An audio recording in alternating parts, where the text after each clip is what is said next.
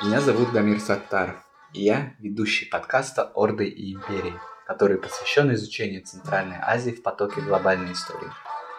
В 1919 году в результате Третьей англо-афганской войны Афганистан перестал быть зависимым от иностранного влияния, и Великобритания была вынуждена признать сначала частичную, а в 1926 году полную независимость Эмирата Афганистан – под руководством реформистского лидера Аманулы Хана Эмират был преобразован в королевство Афганистан, которое просуществовало почти 50 лет.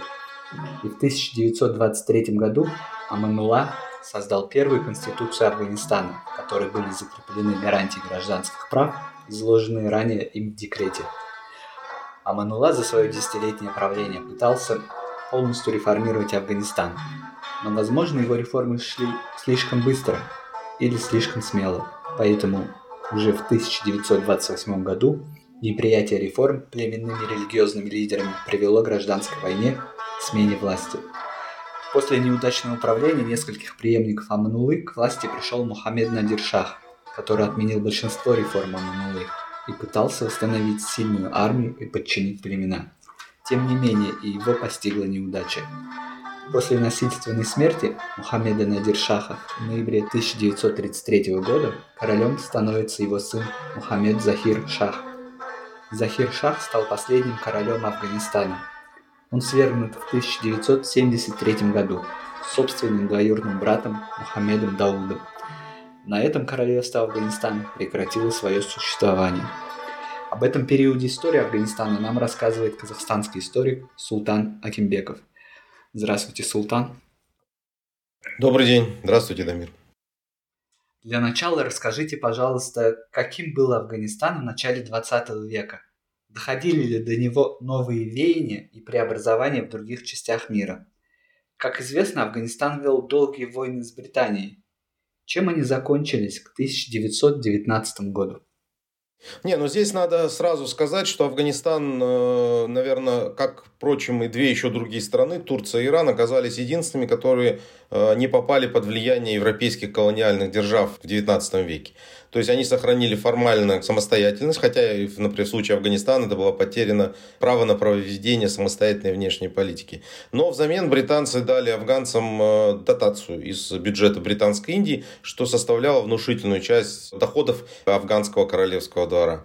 Поэтому это был такой немножко законсервированная модель. Почему? Потому что, э, находясь между двумя моделями колониального управления, с одной стороны британской Индии, с другой стороны Российской империи, Афганистан оказался также между моделями модернизации. Потому что если, например, в британской Индии в это время происходили очень серьезные изменения, э, связанные с внедрением британских институтов, как результат появились, собственно, Индия и Пакистан в последующем, то в Российской империи на территории в Центральной Азии также было модернизационное влияние, несколько другое другого характера, но тем не менее оно осуществлялось, то на территории Афганистана это было такое достаточно отсталое, архаичное общество, законсервированное жесткой централизованной властью, в котором изменения происходили на минимальной основе. Например, эмир Абдрахман хан был очень такой сильный, который пришел к власти как раз после одной из англо-британских войн. Аман Абдурахман хан, он, например, вообще был сторонником того, чтобы не строить железные дороги в Афганистане. Он говорил так, по этим железным дорогам могут приехать иностранные солдаты. Поэтому в Афганистане не было ни железных дорог, не было практически производства,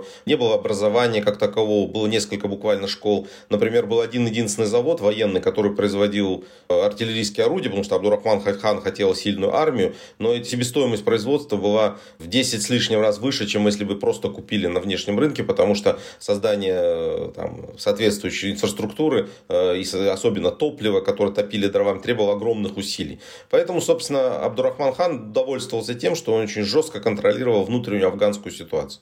А здесь надо обязательно подчеркнуть, что э, в 19 веке одной из э, сложностей, которые были в Афганистане, это то, что наличие большого количества самостоятельных племен, общин э, и постоянная борьба между ними приводили к постоянной такой напряженности внутри страны. Собственно, это была причиной во многих политических пертурбаций 19 века. Об особенностью Абдурахман хана было то, что он установил жесткую центральную власть, контроль над всеми ними, и поэтому, в общем-то, этот его период правления был такой относительно спокойный.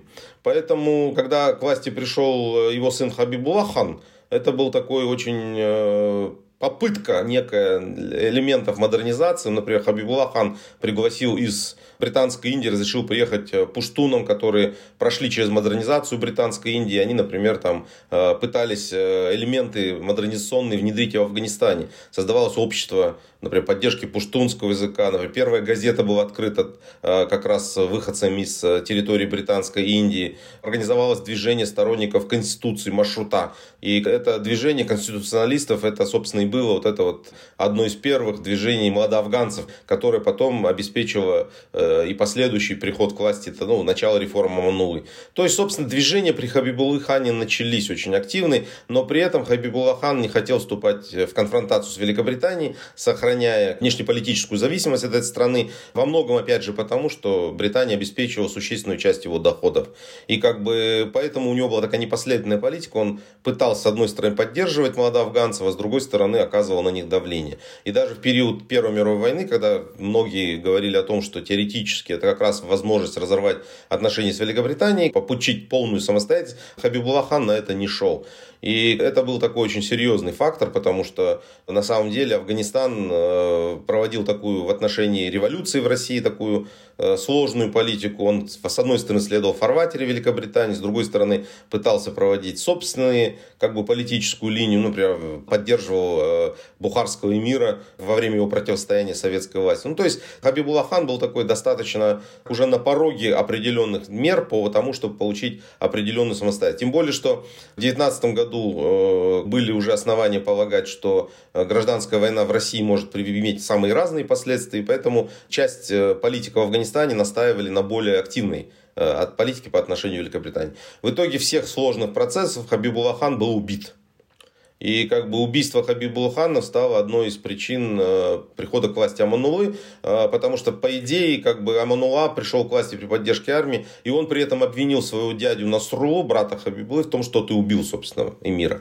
Почему это важно? Потому что Насрула был консервативный очень политик, и, в принципе, он был сторонником такого, ну, достаточно жесткого поведения. А Аманула был близок к молодоафганцам, был такой сторонник модернистских позиций. Поэтому, собственно, в 1919 году, после убийства Хабибулы, начинается, кстати, через некоторое время, одним из первых шагов при новом эмире Аману, начинается как раз война, очень краткосрочная война с Великобританией, по, по итогам которой Афганистан получил частичную внешнеполитическую независимость кем был Аманула хан, и по его реформам, схож ли он с центральноазиатскими джадидами и каких взглядов придерживался и под чьим влиянием находился.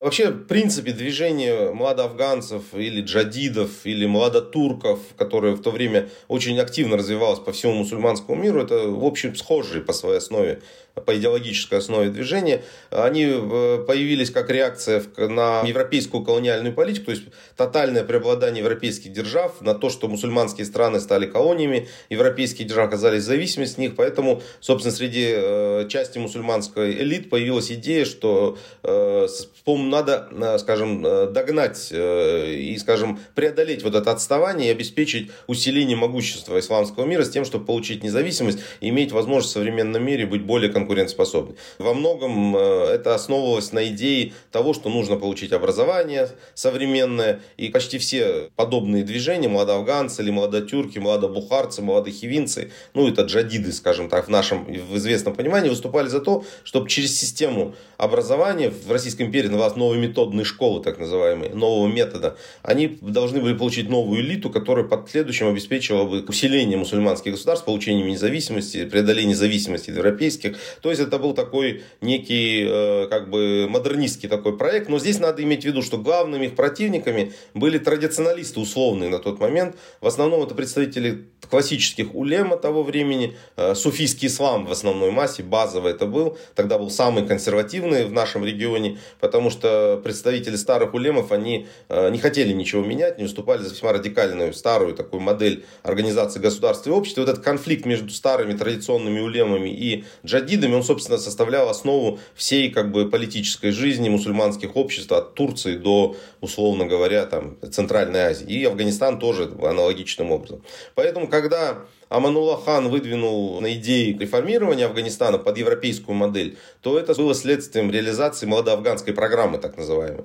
И как бы это было очень близко к джадидам, потому что джадиды в Центральной Азии выступали примерно с подобной же программой, просто у них не было для этого возможности, э, ну, в отличие как бы от э, того же Аманулы хана и, например, от э, Турции, то есть когда молодотурки пришли к власти после революции в начале 20 века, то они как раз тоже пытались реализовать подобную политику. То есть это было, собственно, стремление снять кальку с западноевропейской модели организации государства и общества. Поэтому, если мы посмотрим на 23 года реформы, которые Аманулахан провел, то это была ликвидация всех средневековых э, ограничений, включая там принудительный труд, принудительная закупка продовольствия, разделение властей, ну, введение Конституции, естественно, в рамках которой прошло разделение властей, введение там, ну и так далее, и так далее, весь тот набор, как бы, плюс Аманулахан реализовывал э, при нем очень активно начали создаваться новые учебные заведения, потому что мы же помним, что, э, ну, во-первых, при Афганистане, в Афганистане при Хабибуле уже создавались такие учреждения, там Хабибие было такое знаменитое первое учебное заведение, то при Аманулихан их стало больше на самом деле. Поэтому э, это был такой модернистский проект, и Аманулахан был очень, он был очень сильно впечатлен уровнем модернизации, который был достигнут не только в, условно говоря, в западноевропейских странах, хотя в 27 году он ездил в Европу и очень был впечатлен, и Советский Союз, но он также был впечатлен впечатлен теми изменениями, которые произошли и на территории Британской Индии, благодаря английским э, реформам и ну, изменениям политики британской, и в советской России, потому что 20-е годы, мы помним, это как раз время очень широкой популярности советского проекта. Он был, считался одним из таких э, наиболее прогрессивных на тот момент. Поэтому Амнулахан был всем этим очень впечатлен, и он, собственно, пытался реализовать в Афганистане именно вот этот проект модернистский по ну да, модернизации из этой страны чем заключался смысл преобразования Эмирата в 1926 году в Королевство Афганистан? Э, и почему эмир Аманула решился на конституционную монархию? Эмир это такой, знаете, средневековое с точки зрения модернистов э, понимание. Это такое некая ассоциация с теми временами, когда было достаточно ну, там, архаичное средневековое общество, а король это, условно говоря, уже близко к европейской традиции. То есть, таким образом он приближался к каким-то другим моделям, только более современного понимания. Ну, а конституционная монархия, она такая была достаточно условном понимании конституционное, как бы в нашем понимании мы конституционную монархию несколько другой смысл вводим, а Мануахан оставался достаточно таким жестким центральным политиком, но он просто пытался, э, скажем, использовать э, модернистские практики для того, чтобы э, реализовать, как бы силой реализовать такую модернизацию, провести сверху. И именно это, собственно, и стало ключевым фактором его ослабления в последующем, потому что у него не хватило нескольких моментов. Он совершенно не учитывал, в каком обществе он это делает. Например, он пытался построить город европейский около Кабула, для этого нужны были деньги, для этого он усиливал налогообложение. Он пытался заставить всех жителей Кабула, включая элиту, носить европейское платье, что тоже было по тем временам. Даже сейчас это выглядит немножко архаично. Тогда это выглядело настоящей революцией. Он лишил э, племена субсидий государственных, он лишил священнослужителей части их вакуфных земель. Это традиционные земли, из которых обеспечивают доходы медресе и как бы мечети в исламском мире. То есть он был чрезмерно радикальный. Он пытался сделать такой, ну, скажем, проевропейскую модернизацию Афганистана, причем модернизацию сверху. И ключевым условием здесь было то, что именно сверху. То есть он силой пытался Афганистан ввести в такой европейский формат организации государства общества, ну, такое нечто, нечто вроде нашего понимания Петра Первого, как он делал в России, но несколько в худших условиях, потому что у него, естественно, главный был момент по итогам войны 1919 года Афганистан получил независимость, но лишился субсидий от Британской империи. И главная проблема Аманулы заключалась в том, что у него не было средств для реализации всех его многочисленных проектов. Расскажите подробнее о реформах Аманулы хана в военной, социальной и экономической сферах. Что представляло к тому времени афганское общество? И почему так тяжело откликалось к реформам? Афганское общество было организовано по традиционным э, форматам, э, которые были типичны. Если, например, в той же Британской Индии к этому моменту произошли очень серьезные изменения институционального характера благодаря британским реформам, опять же, революция сверху, британцы это провели таким силовым способом, то в Афганистане общество оставалось архаичным, оно было законсервировано в прежнем формате, то есть по принципу организации дома Нулы оно ничем отличалось от афганского общества, условно говоря, в 19 или 18 даже века. То есть до сих пор в афганском обществе использовались там принудительные земельные работы, то, что в российском формате называлось барщина в свое время. До сих пор использовались там Э, принудительная эксплуатация, например, на государственных э, работах, чрезвычайные сборы, там, закупки продовольствия по заниженным ценам, э, существовала зависимость крестьян от землевладельцев крупных. Субъектами политической жизни во многом были племена, потому что значительная часть афганского общества, особенно пуштуны, были организованы по племенному принципу. И именно из племен формировались в основном армия, формировались многие там, силовые структуры, которые ну, в тот момент существовали. То есть это было достаточно архаичное, достаточно средневековое общество без каких-либо, э, скажем, особых изменений, которые могли бы служить базой. Он, ну, условно говоря, попытался модернизировать ну, достаточно средневековую структуру э, организации государства и общества. И при этом ну, в классическом в восточном обществе всегда есть сословность очень серьезная, то есть есть некая определенная часть элиты, которая представлена чаще всего землевладельцами и в том числе э, духовным сословием, то есть улемами, то есть это, грубо говоря, как раз и есть, собственно, элитарная часть общества, которое, собственно, и формирует некую основу организации, а остальная часть общества находится в зависимом состоянии. Но здесь надо подчеркнуть особенность Афганистана, которая отличала его от, например, там, условно говоря, Ирана даже, или, например, Турции, или там, мусульманских территорий, которые оказались в Британской Индии. В классическом исламском обществе э, общество состоит из военного сословия, ну, как бы те, кто формирует некую военную элитарную структуру, и рая, тех, кто работает на Э, земле э, ремесленниками, кто платит налоги. То есть это ключевой фактор, кто платит налоги и кто не платит. Так вот, э, значит, обычно в классическом формате те, кто служит в армии на условиях условного землевладения, те и не платят налоги. Это обычно кочевые племена. Для Ирана, для Центральной Азии, для Афганистана, для Северной Индии это было всегда очень характерно. То есть племя получало некую, скажем, плату в виде земельного пожалования, а за это как бы оно не платило налоги, служило в армии. А, например, те, кто платил налоги, это как раз был основной основная масса крестьянства, ну, ремесленники в городах. И вот эта структура социальной организации общества, она присутствовала в Афганистане, но особенностью Афганистана было то, что племен, которые, собственно, не платили налоги, было очень много. То есть в структуре общества их было, ну, наверное, большинство. Ну, не большинство, но существенная часть. Почему? Потому что Афганистан географически состоит из гор, пустынь. И на самом деле земледельческие районы такие, какие есть, например, в Индии, в долине реки Инд, или там Ганг, или, например, э, в Месопотамии, в долине реки там Э, Тигр и Фрат просто невозможно. То есть организовать эксплуатацию таким образом, как это происходит в классическом восточном обществе, в Афганистане нельзя. И поэтому слишком много э, горных общин и племен, которые э, теоретически при любом ослаблении центральной власти поднимали восстание. Поэтому отношение государства с такими структурами на местах, собственно, и составляло основу социально-политической системы отношений государства и власти. Вот Аманулах хан, он пришел к власти как раз на основе тех э, усилий по централизации, которые провел Абдурахман хан. И как бы Аманула хан, собственно, опирался на эту сильную центральную власть для того, чтобы как бы провести свои реформы сверху. Но э, он подверг ее эрозии с помощью целого ряда мер, которые я уже перечислял. И как бы недовольство Аманулой, оно очень сильно распространялось среди традиционной части элит, среди э, племен, которые он тоже были не очень довольны. И все это выразилось в том, что недовольство против э, самой концепции реформирования. Какова была внешняя политика Аманулыры? Почему он так сильно опирался на поддержку Советской России? Как относилась к нему Британия и другие региональные игроки? Афганистан, собственно, состоялся как э, буферная территория между Российской империей и Британской империей. Собственно, его границы провели э, между собой британцы и россияне в процессе определения буферной территории между ними. И, как бы, конечно, это был ключевой момент балансирования между двумя этими силами. Когда у Афганистана начинались сложные отношения с Британией, когда он хотел избавиться от э, взаимодействия с британцами, то Афганистан, э, афганские элиты всегда старались опереться на, ну, понятно, на Россию. Так было в 19 веке Шер Али Хан так проводил политику, после чего к власти пришел Абдурахман хан. А после того, как афганские Эмиры после Абдурахман хан заключили, собственно, сделку с британцами, которые потеряли частично внешнеполитическую самостоятельность, но получили дотации от Британской империи, то после этого, собственно, долгий период времени именно Британия доминировала в афганской политике. Но когда вы пытаетесь вырваться там, из Британии, когда вот особенно в 19 году, когда шла война, то, собственно, попытка была опереться именно на э, советскую Россию в тот момент как некую альтернативную силу, как некую, не только альтернативную силу, которую можно противопоставить Британии. Напомним, что в это время Британия осуществляла интервенцию на территории Советской России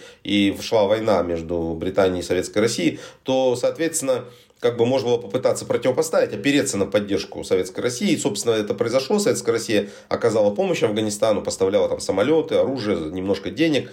И как бы это... Но, с другой стороны, Советский Союз воспринимался также в качестве некой альтернативы новых идей, новых технологий и ресурсов. Потому что для Афганистана было критически важно получить, э, ну, скажем так, э, внешнее финансирование для осуществления модернизационных реформ и хотя бы для того, чтобы компенсировать те ресурсы, которые он потерял после 2019 года, когда Британия прекратила выплачивать дотацию регулярную, которую Кабул получал, ну, с, с момента правления Абдурахман хана.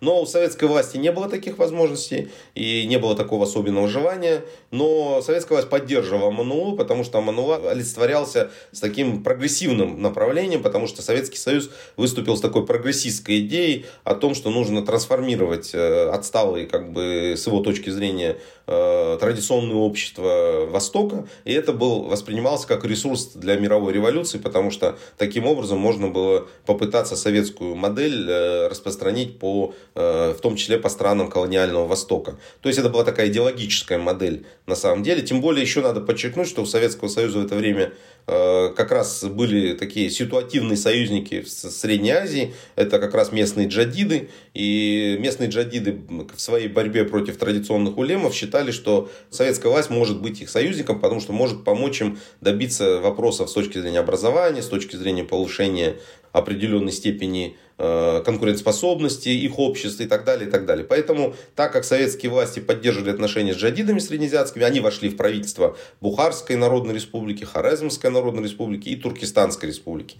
То, естественно, э, опираясь на джадидов, им было проще понять политику Аманулы хана по реформированию Афганистана. И, кстати, э, Аманулу хана Советский Союз поддерживал вплоть до самого его отказа от борьбы, то есть, когда уже в 29 году Э, Аманула хан э, был свергнут с поста мира, то была тогда известная интервенция отряда под командованием э, Примакова, который вошел на север Афганистана, занял Мазари-Шариф под флагами аманулийского движения, как раз модернистского. И это был, как, ну, для Советского Союза был такой очень важный фактор, потому что они выступали против тех, кто против таких сторонников архаизации в афганском обществе. Ну, еще важный фактор, что, например, Аманула хан, он не поддерживал э, басмаческое движение, то, что басмачами называли, это повстанческое движение, направленное против советской власти в Центральной Азии. Ну, хотя на территории Афганистана всегда было много э, выходцев из Средней Азии, которые вели борьбу против советской власти.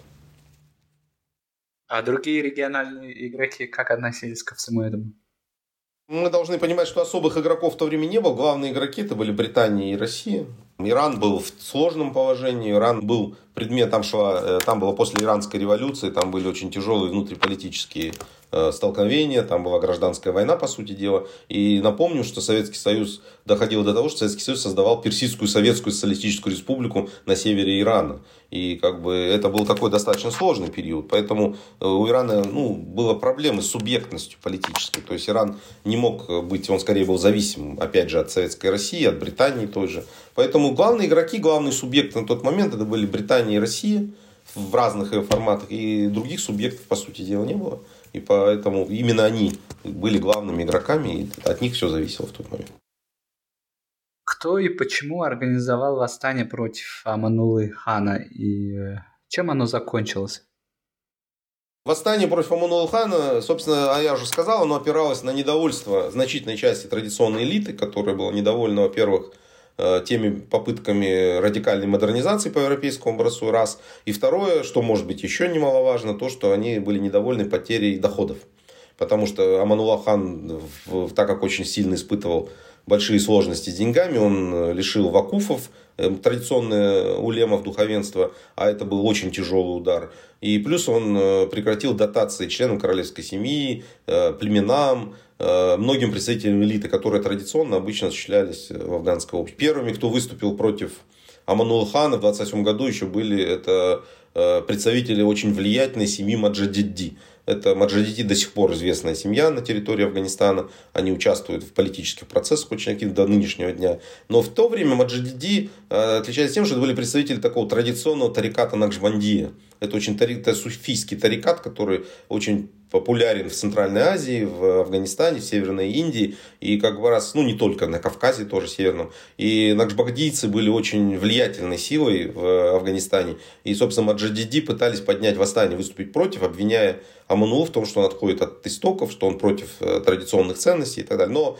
в 28 году Аманулу еще были возможности как бы показать давление на них, и он э, вплоть до того, что казнил часть представителей этой семьи, он провел типичную восточную политику. Но уже в 28 году главный был момент, вот я уже указывал, что племена были слишком серьезными субъектами политической жизни Афганистана. И поэтому с 27-28 года начинается восстание серии восстаний племен на юге Афганистана. Пуштунские племена начинают восставать. Это племена Задран, Мамант, Вазир, там, по-моему, еще кто-то. И это на самом деле создавало очень серьезный вызов, потому что э, это же, по сути дела, с учетом того, что у вас армия в основном из пуштунов состоит, и как бы восстание племен, это был каждый раз очень большой стресс. И каждый раз с племенами приходилось договариваться, потому что победить полностью было очень сложно в связи с тем, что горная местность местности, и это был такой трудный момент очень. Поэтому, собственно, значительная часть афганской армии отправилась на юг воевать с племенами. И как бы в этот момент центральная власть ослабевает, а когда на Востоке ослабевает центральная власть, начинают выделяться э, интересы тех групп, которые ранее находились под таким ну, серьезным прессом государства. В случае с Афганистаном это были дариязычные горцы. Э, тут надо подчеркнуть, что в Афганистане есть два языка, были, ну есть и были два основных языка, это Дари и Пушту. И Дари это язык, ну, таджикский, это фарси фактически э, в таком э, формате. И как бы Дари это ираноязычный такой, ну, Пушту, собственно, тоже ираноязычный, ну, также восточный ираноязычный. И Дари, он был доминирующим языком в Афганистане, языком Кабула, собственно, на нем говорили в Кабуле, в Северном Афганистане. Но при этом надо делить с социальной точки зрения, дариязычные люди делились на две группы, общество делилось. Одна группа, это те, кто жил в низинах и в городах, ремесленники, крестьяне, те, кто жил в горах. Горцы были весьма из них часто формировали военные формирования на, на службе традиционной. И вот как раз э, именно горцы начинают выделяться очень активно период ослабления центральной власти в Афганистане. Есть такая провинция к северу, Кух, Кухистан. И вот из этой провинции э, появился такой очень парадоксальный человек на тот момент, такой авантюрист, полевой командир Бачи Исакао. Это кличка «Сын водоноса» переводится. Э, с Дари, как бы, это был такой, ну, криминаль, полукриминальный авторитет, который в 28 году совершил там первое нападение в декабре на Кабул, но его отбили. А в 29 году он фактически пришел к власти. И как бы это, конечно, было связано с тем, что с общим недовольством политика Аманулы в традиционном обществе, с тем, что Э, Бачи и Сакао поддержали э, влиятельные представители семьи Маджидиди, которых я выше упоминал, потому что Бачи и Сакао он представлялся им как такой таран, который может оказать давление, свергнуть на Иванову и дать возможность вернуться им как бы к влиятельной политике, проведению своей политики. Ну и плюс, конечно, э, значительная часть дариязычных жителей Северного Афганистана, особенно горцев, поддержали это движение, потому что у них появился впервые в истории шанс подвинуть пуштунов с политической власти. То есть, как раз и эта речь к ослаблению центральной власти ведет к усилению э, внутриконфессионального, внутрирегионального, протирегиональных, внутриобщинных противоречий. И поэтому ослабление центральной власти привело к резкому усилению национальных меньшинств. И вот, собственно, один из представителей национальных меньшинств, Бачи Исакау, под именем Хабибулы Хан и стал э, новым правителем Афганистана. Конечно, его власть не признали на Пуштунском юге, поэтому иногда его называют э, правителем Кабульского там, Эмирата, условно говоря. Поэтому, конечно, на самом деле Хабибулlah хан, он такой, его короткое правление было, но это был первый приход к власти такого не пуштуна в, Афга... в Афганистане за время его существования. Аманула хан 29, в январе 29 года отрекся от престола в пользу своего брата, но брата тоже, брат тоже отрекся, и в итоге Хабибула стал именно ханом. Но это, естественно, не могло понравиться пуштунскому обществу, но та же часть, например, пуштунов, определенная часть пуштунов поддерживала Хабибулу хана, потому что из-за позиции своих духовных лидеров, те же Маджадиди, потому что ну, Хабибулла хан считался как удобная э, такая марионеточная фигура, которой можно управлять из, э, как бы из-за кулис. Но в любом случае в Афганистане было потеряно прежнее централизованное государство, оно стало разделилось на множество таких мелких формирований, где каждое племя было предоставлено само себе, а Хабибулла хан правил Северным Афганистаном.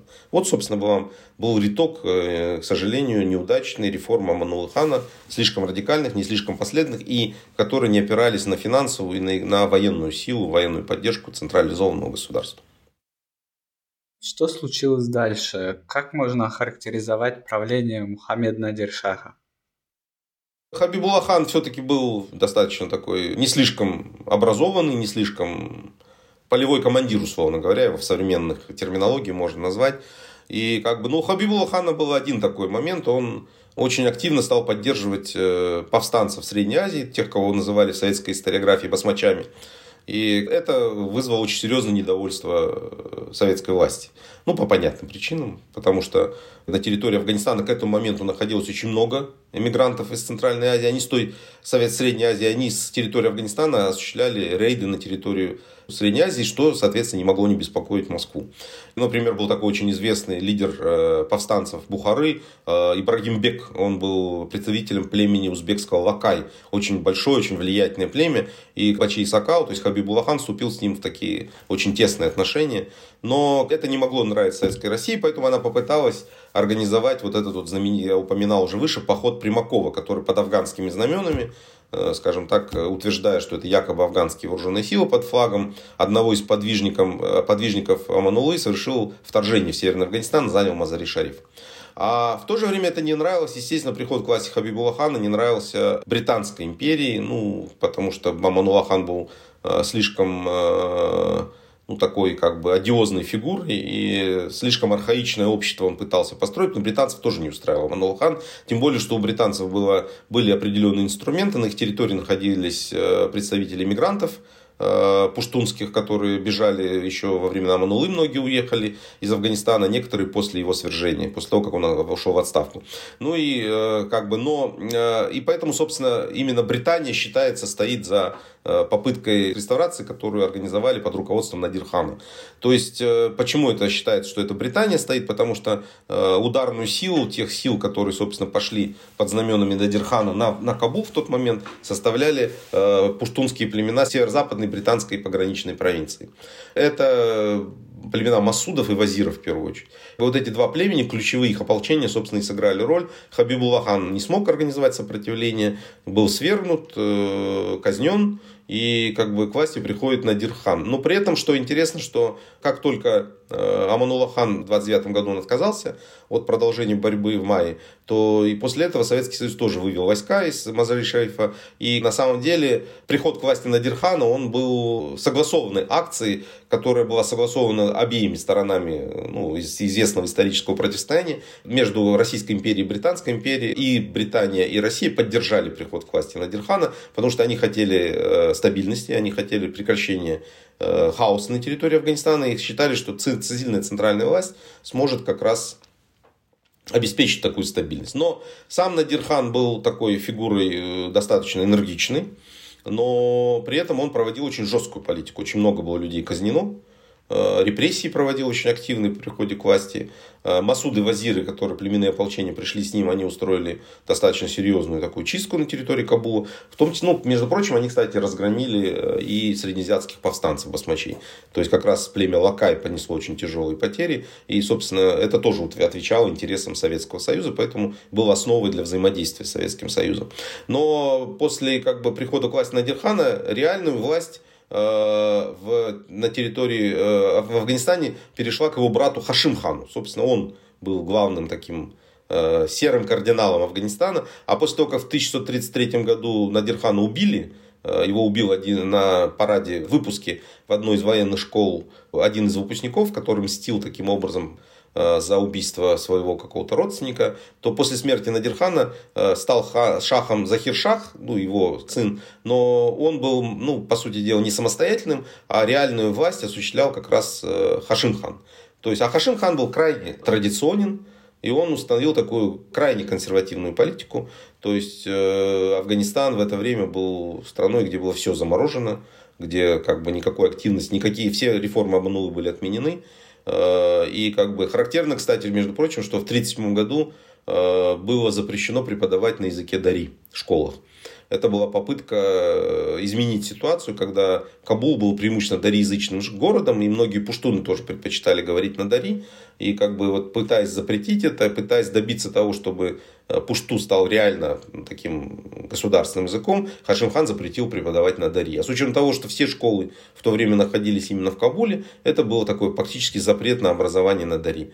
Но, собственно, вот этот период, он такой крайне консервативный, он продолжался всю Вторую мировую войну. И хотя, ну, он сыграл свою роль в том плане, что британцы поддерживали Хашимхана, ну, Захир Шаха, понятно, потому что они не хотели, чтобы был попытка, скажем, э, Брит... Э, Германии во время Второй мировой войны использовать территорию Афганистана для антибританской или антисоветской деятельности. Напомним, что в этот период, как раз во время Второй мировой войны, Советский Союз и Британия ввели войска в Иран, Э, разделив его по зонам ответственности, ну, чтобы как раз э, иранское правительство не использовало поддержку Германии э, в своих интересах. Ну, Афганистан избежал этого, ну, не было необходимости, но в то же время это говорит о том, что Хашим хан маневрировал между интересами двух держав и, не, и скажем так, не представлял для них особых сложностей и интересов, на самом деле.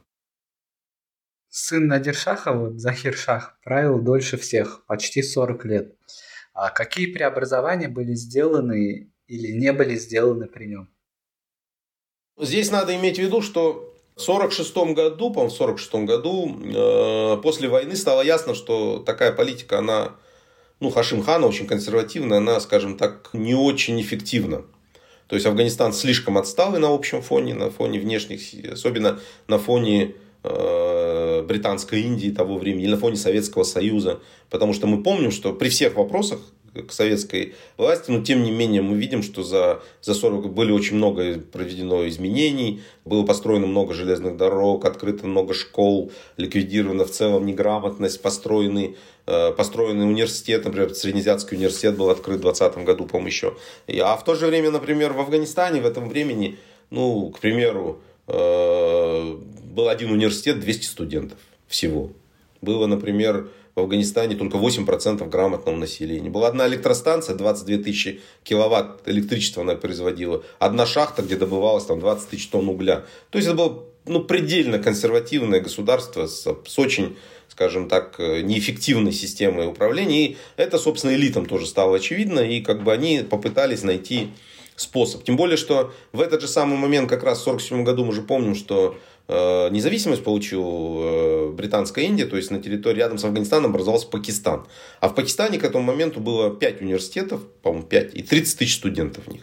Что на самом деле очень сильно отличалось от как бы, ситуации в Афганистане. Поэтому пример Пакистана был одним из таких стимулов, который говорил о том, что нужен как бы перемены на территории э, Афганистана. И вот, собственно, в последующем Хашим Хана сменил его брат Шах Мухаммад, а он был более представитель такой модернистской модели, как бы Э, ориентировался на модернизацию такую, но при этом, что характерно, они э, Храк Махмуд, он исходил из э, модернизации, ну, это во, многом сказано с влиянием, конечно, молодого Захиршаха, они пытались провести такую классическую либерализацию. То есть, сначала считая, что через выборы можно ну, добиться, скажем, изменения политической ситуации. Ну, они смотрели, конечно, на пример Пакистана, где выборы в этот момент были, но они не учитывали, что там были институты, которые что немаловажно британцам. А афганцы шли на выборы без институтов. То есть, ну, в 1947 году был такой закон, они обеспечили выборы мэров городов. Это называлось законом муниципалитетов. То есть свободные абсолютно выборы мэра городов.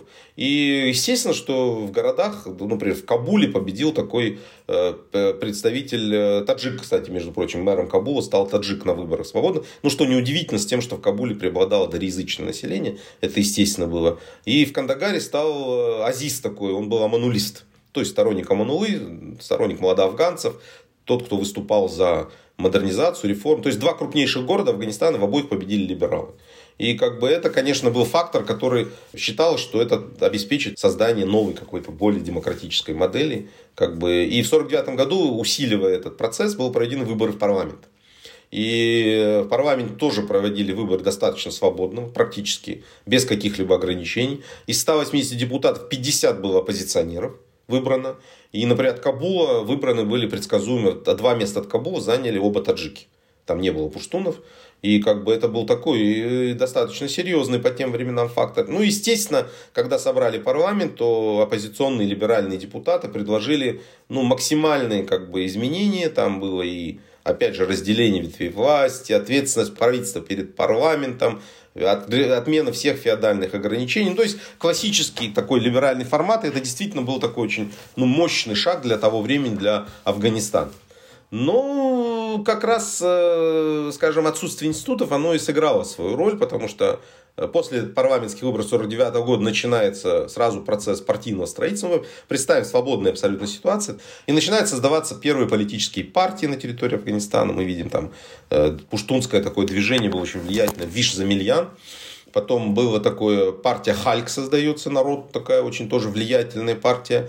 И создается национальная демократия, это партия власти, условно говоря. Ну, мы можем какие-то параллели увидеть в этом. Но что парадоксально и что характерно, что Виш Замильян был преимущественно пуштунская организация. То есть, а Хальк был преимущественно таджикская. То есть, опять же, вот это многонациональное, многоконфессиональное афганское общество при условиях либеральных самых реформ начинает ориентироваться на своих.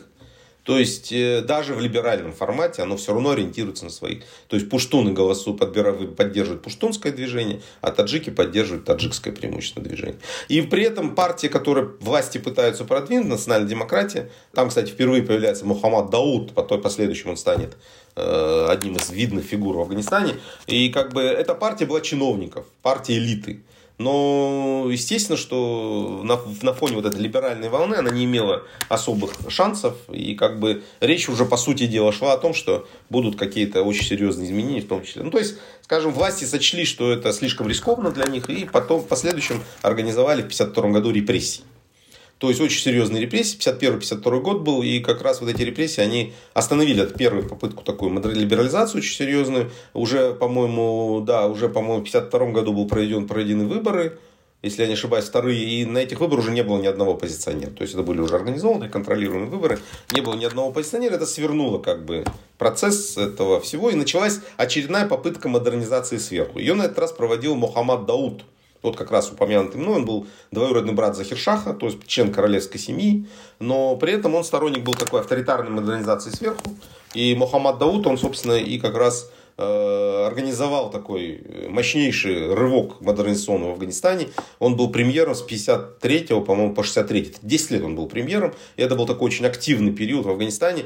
Строились дороги, создавались производства, такие, э, очень много образования, усиливалась армия. То есть Мухаммад Дауд, он делал ставку на усиление центра, института центральной власти, но для этого всего же нужны ресурсы. Опять же, в Афганистане, мы, как мы помним, нет ресурсов, не было ресурсов. И где взять ресурсы? Только внешние ресурсы. И как раз вот эта вот попытка получения внешних ресурсов, она как раз обеспечила, обеспечивалась вот этой, э, опять же, прежней моделью баланса между внешними силами. Только в этот раз это был Советский Союз, с одной стороны, а с другой стороны, вместо Британской империи, которая, как, как известно, с 1947 года уже не присутствовала в регионе, э, ее начинают постепенно заменять Соединенные Штаты Америки, потому что мы помним, в это время была холодная война уже началась, и поэтому, конечно, это противостояние начинает охватывать и этот процесс. И, собственно, сам Афганистан э, в этот период делает очень большие изменения. Это приводит к усилению, с одной стороны, либеральных слоев населения, потому что растет количество образованных людей, и вообще, в принципе, образование растет. В то же время это усиливает количество людей, которые получают образование военное. В основном это выходцы из сельской местности, э, которые с весьма архаичными представлениями о реальности. И как бы это закладывает основы для последующих таких изменений. То есть вот эта вот авторитарная модернизация, которую Мухаммад Дауд проводил при Захиршахе с 53 по 63 год, это был такой период, который, собственно, создал вот эту вот модель Афганистана, усилил его, но создал те условия, которые в последующем привели к многим изменениям. Ну, кстати, один из таких таких важных факторов. Мы помним, что в этот момент э, очень сильно образование было, но в основном все почти э, образовательные структуры, которые создавались в Афганистане, они создавались внешней помощью. И это базово, это были преимущественно западные институты, так или иначе, там США, Великобритания, Франция, Германия показывали поддержку в создании таких институтов. И люди, кто их заканчивает, те люди, кто учился на Западе, они были носителями таких либеральных ценностей, ориентировались на либеральные ценности. Но в то же время были большое количество тех, кто учился в Советском Союзе. А в Советском Союзе учились в основном военные те, кто получал образование в военных учреждениях. И, собственно, они под следующим составили костяк э, движений, которые такого социалистической направленности, которые потом привели, такие левые радикалы, которые потом привели к появлению э, партии, э, Народно-демократической партии Афганистана, состоящей из двух фракций, Хальк и Парчам. Именно в это время примерно они образуются. И как раз опять же интересно, что они э, состоят опять же по национальному признаку преимущества. То есть Парчам это преимущественно дареязычные, а Хальк это преимущественно пуштуноязычные. Поэтому вот этот период с 53 по 63 год был очень важный период для Афганистана. Но Мухаммад Дауд хотел больше власти. Он был премьер-министром, но он хотел больше власти. Он предлагал тоже реформы э, изменения там, выборной системы, но это должно было привести к усилению роли премьер-министра и ослаблению власти эмира, ну то есть короля Захиршаха. И как бы естественно, что в этой ситуации не могло устроить Захиршах, тем более Захиршах не хотел, наверное, соглашаться с той ролью, что он был такой, ну, скажем, не самостоятельной фигурой, кто-то говорил марионеткой даже, ну, это так, радикальные суждения. И поэтому получается, что э, Захиршах, э, будучи недовольным сложившейся ситуацией, решил изменить ситуацию, и поэтому Мухаммад Дауд в 63 году отставку отправили. А когда его отправили в отставку, то вместо него пришел э, более либеральный политик, кто получил образование на Западе, тоже Мухаммад Дауд, кстати, тоже учился на Западе. И как бы идея была такая, что э, опять настало время для большей такой степени ну, либерализации, скажем так, в Афганистане, новая попытка либеральных реформ в Афганистане, которая э, была организована. То есть, опять же, проводились э, выборы. В эти выборы была попытка сделать так, чтобы ну, они проводились контролируемо. Ну, скажем так, это было не совсем так, как это было в э, выборы при, при, э, после Второй мировой войны. Это были такие контролируемые выборы. Например, очень интересный, я думаю, показатель, как власти манипулировали избирательными округами. Потому что с учетом того, что все-таки пуштуны не были большинством населения, а власти хотели, чтобы пуштунов было больше в парламенте, они делали таким образом, нарезали округа таким образом, что, например, округ, где было 8 тысяч человек, но пуштунов, давал столько же, одно место в парламент, столько же, сколько округ, в котором было 100 тысяч избирателей, но, но национальных меньшинств. И получилось, что таким образом они обеспечили преимущество в парламенте афганском, э, скажем, новоизбранном, э, представителей такой сельской, архаи, такой патриархальной пуштунского, э, ну, такой сельской местности. И очень много традиционных, там, представителей традиционных семей, духовенства, там появилось там представители элиты традиционно, но были и либералы. Например, там как раз в это время на выборах победил Баврак Кармаль, будущий глава Афганистана, президент при советской власти. Э, там была Нахита Ратебзат, такая очень известный деятель женского движения, тоже будущий коммуни... будущий член партии НДПА в Афганистане. И логика Захиршаха исходила из того, что да, мы проведем либеральные выборы, ну, относительно либеральные, допустим, какое-то количество либералов в парламент, но это же не страшно, потому что большинство же как раз выходцы архаичного пуштунского юга, и всегда мы голосованием можем их победить. Но он не учел того факта, что э, даже небольшое количество либералов, когда попадает в такой парламент, оно же имеет интеллектуальное преимущество перед многочисленной сельской элитой, буржуазии, элитой там, того времени. И поэтому эти люди, соответственно, формируют идеи, смыслы критического характера, которые очень критические по отношению к той власти, которые были. А эффект очень неожиданный. Эффект заключается в том, что да, они все, в принципе, поддерживают власть, все эти люди с, с юга там, страны, но при этом они же все представители общин, племен, там разных. И, естественно, когда власть говорит, вот нам нужно там, то или иное решение провести, тот или иной закон. Они говорят, да, э, конечно, мы поддержим это, но нам нужно вот такие-то такие льготы для нашего племени, для нашей общины. И это привело просто на самом деле к резкому ослаблению авторитета центральной власти и возможности влияния, в том числе и на традиционное общество. То есть вот это парадоксальная вещь либеральных э, выборов, которая, собственно, никто из центральных властей обычно не учит. Между прочим, кстати, я извиняюсь, параллель, конечно, может быть такая условная, но когда Горбачев проводил реформы, первый съезд народных депутатов в этом году, он совершил ту же самую ошибку. Он думал, что там, ну что там сотни этих либералов, что они могут сделать? Там Сахаров, там Прибалты, но они смогли сделать именно потому, что они интеллектуально превосходили всю огромную массу подконтрольных центральным властям депутатов, которых они избрали. Вот то же самое произошло в Афганистане. И поэтому, э, собственно, еще парадоксально, что когда первый раз парламент выбранный собрался в 65 году на заседание свое, это октябрь был 65 года,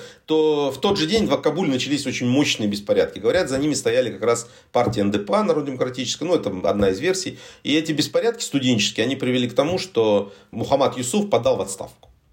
А вместо него пришел Майвандаль, новый премьер-министр. И как раз это было. Почему? Потому что Мухаммад Юсуф, он либерал же.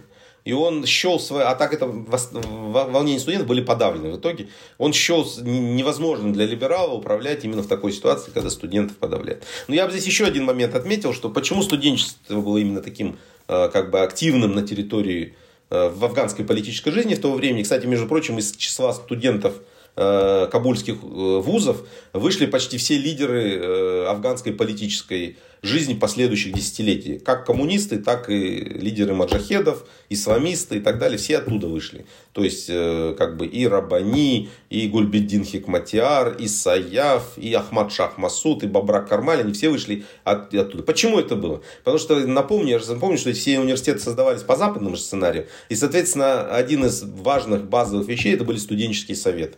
Когда создавали студенческие советы, студенческие советы стали прообразом такой центров политической борьбы в Афганистане. И вся молодежь, вот эта, которую я упомянул, которая потом стала, она в этих советах проводила жесточайшую конкурентную борьбу с убийствами, с, кон- с конфликтами, с драками. И, собственно, там, собственно, в этих студенческих советах закалилась вот эта политическая элита, которая потом ну, начала активно участвовать в политической жизни Афганистана. И, собственно, не случайно, что в 1965 году, в октябре, именно эти люди сыграли большую роль в тех политических процессах, которые привели к уходу власти такого, ну, условно его можно назвать таким очень таким чувствительным либералом, почему Мухаммад Юсуф ушел к власти, он не смог перенести. Пришел к власти, ну, скажем, Майвандаль, который пытался найти общий язык, в том числе со студентами, со всякими разными как бы, вопросами. Но тут вопрос такой, опять же, у Афганистана не было ресурсов, и почти все расходы государственные, которые шли на модернизацию, при Майвандале они шли Э, за счет э, внешней помощи. А внешнюю помощь начали оказывать все более активно США и Советский Союз одновременно. Почему? Потому что холодная война разгоралась, и в этих ситуациях у них интересы начинали потихоньку сближаться в Афганистане. И у них были важные как бы, собственные интересы, и поэтому они очень большие средства вкладывали в эту страну, что обеспечивало создание армии, усиление каких-то модернизационных факторов. И как бы это на каком-то этапе обеспечивало такой, ну, такое определенное развитие. То есть Афганистан маневрировал между интересами двух держав и, условно говоря, получал ресурсы для того, чтобы что-то там проводить, какие-то определенные изменения, ну, опять же, усиливал образование и так далее. И так далее. В 1973 году королевство прекратило существование. Почему, как вы думаете, оно стало таким недолговечным? Есть ли какие-то причины в его истории, которые объясняют трагедию этой страны в наше время? Все взаимосвязано в истории, оно тянет одно за другое. Потом оно, собственно, не было таким уж, условно говоря, 20 девятом году Надиршах э, пришел в династию, привел к власти после таких беспорядков, которые и до 73 года не так э, много времени прошло. Но я напомню, что в соседнем Иране э, после 20-х годах тоже пришла власть династия Пихлеви. И в 79 году прошла исламская революция. И тоже как бы... Тут вопрос такой. Конечно, колониальный период истории привел к очень серьезным изменениям в традиционном э, исламском мире, Востоке, на Востоке в целом. И э, общество должно было отвечать на те вызовы, которые с этим, и общество, и элиты. И афганские власти пытались ответить. Они пытались преодолеть отсталость, пытались проводить модернизацию, пытались делать разные попытки им от консервативного толка и либерального толка. И это, к сожалению, все время не приводило ни к каким результатам, потому что Афганистан изначально очень сложно организованное общество, состоящее из множества общин, множества племен, и при любом ослаблении центральной власти сразу те противоречия, которые скрывались этой центральной властью, они сразу выходили наружу. И это резко ослабляло любые попытки государства проводить модернизацию. Собственно, вот эта вот такая противоречивость между э, попытками модернизации и сверху, и, скажем, э, такой стихии, которая появлялась после этого снизу, оно, собственно, и создавало постоянно вот этот вот разрыв Каждая такая попытка ослабляла, ослабляла ткань государственности. И в итоге, в конечном итоге, эта ткань разорвалась. И теперь мы видим множество, ну, образовалось множество общин, которые вступили с собой в непримиримую борьбу. А когда к этому подключились еще внешние страны, то внешние силы, то это вообще создало ту самую ситуацию, которую мы сегодня наблюдаем. Но в 1973 году, я просто хотел бы подчеркнуть, очень любопытно, Мухаммад Даухан совершил переворот. Он ликвидировал монархию, но он был член семьи королевской. И он э, стал уже править Афганистаном как президент. И э, это была такая тоже очередная попытка модернизации сверху. Он пытался организовать, уже проводить ту политику, которую проводил с 53 до 63 год, но уже в других условиях. Потому что резко усилилось влияние большого количества людей, кто получил образование за это время в разных странах, в том числе в Советском Союзе. И эти люди стали настаивать на еще более радикальных вариантах модернизации. А Мухаммад Дауд находился, с одной стороны, между либералами европейской такой ориентации и, с другой стороны, э, левыми радикалами такой советско-социалистической ориентации. И, конечно, вот это вот стремление левых радикалов попытаться реализовать советскую модель, их стремление организовать э, изменения так, чтобы привести к такому уровню, который был в Советском Союзе, он, собственно, и стал таким главным мотиватором изменений после. А Мухаммад Дауд хотел балансировать, поэтому он выстраивал отношения э, со всеми внешними силами. На сегодня это бы назвали многовекторной политикой. И он поддерживал отношения не только с США и Советским Союзом, но и с Индией, и с, с кем он еще поддерживал, ну там и с, с странами Перси, Персидского залива, то есть он такой достаточно активную политику проводил, но так как холодная война, так как э, противоречия между США и Советским Союзом были, имели самый серьезный, так сказать, фактор, то, собственно, это и привело к трагическим событиям, то есть попытки левых радикалов афганских Э, ну, прийти к власти. В апреле 1978 года они свергли Мухаммада Дауда, убили его. После этого начинается эпоха социалистического реконструкции Афганистана. Ну, я просто хотел сказать, за 20 век, получается, почти все правители Афганистана из королевской семьи, кроме Захиршаха, погибли насильственным образом. То есть, были либо убиты, либо погибли в результате переворотов. Даже Мухаммад Дауд таким образом произошло. То есть, по сути дела, только Захиршах смог, э, ну, просто потому, что он уехал в эмиграцию и, собственно, там сохранил свою жизнь. Вот, собственно, такая была история. Афганистан близок к Центральной Азии, и древняя история была общая. Это кушаны, эфталиты, саманиды, сафариды, газневиды, моголы и другие. Почему пошло разъединение истории Афганистана от региона в дальнейшем? И следует ли нам больше изучать эту страну? Ну, понятно, во-первых, потому что Афганистан оказался вне колониальных моделей систем, российской и британской. И вот эта зона, которая раньше была единой, Северная Индия, Афганистан, Центральная Азия, Иран, это все единая, одна большая историческая зона, оказалась разделена колониальными владениями. Афганистан и Иран, оказывается, были независимыми формально, но зависимыми в то, же время от внешних сил. И, конечно, колониальная зависимость, она э, имеет очень много негативных факторов, но в то же время результатом колониальной зависимости индийского общества от британцев прошли то изменения, которые мы наблюдаем.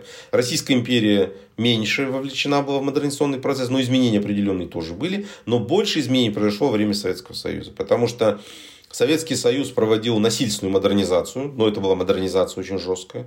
И как бы в рамках этой модернизации э, была, ну скажем так, обеспечена изоляция э, территории СССР от внешнего мира. Ну, это потому что было одно из условий проведения такой модернизации. И получалось, что вот это вот 70 лет, ну, не 70, меньше, там, 50 лет, Центральная Азия была просто отделена таким железным занавесом от остальной э, исламского мира, включая Афганистан. Вот в этот момент наши пути, по сути, разошлись.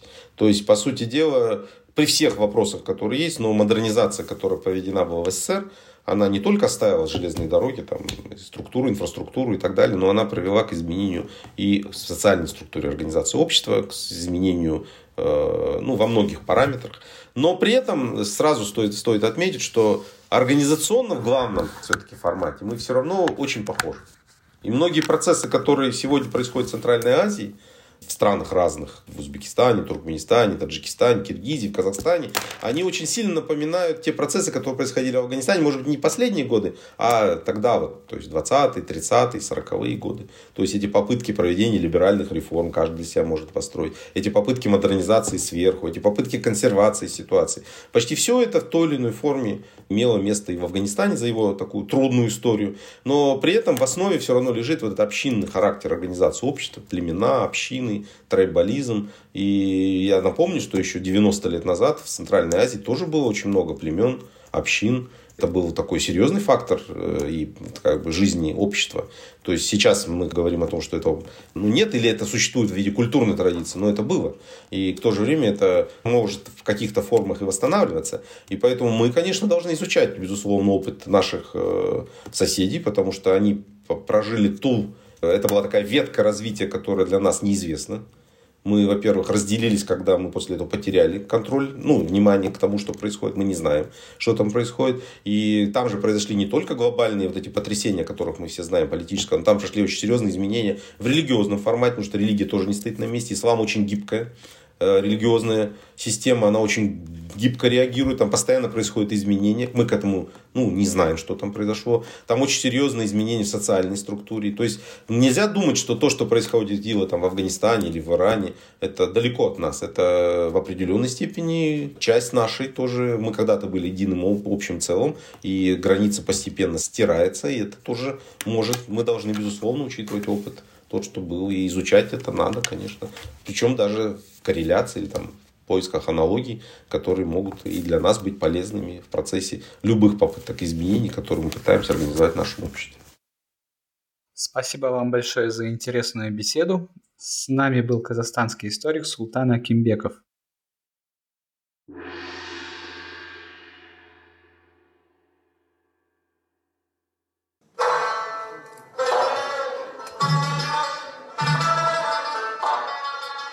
слушайте все эпизоды нашего подкаста на подкастинговых платформах Google подкасты, Spotify, Amazon, Яндекс Музыка и другие. На сайте Кан мы также размещаем текстовой транскрипт каждого эпизода и полезные ссылки на отчеты, доклады, книги и биографии наших спикеров. Спасибо за внимание.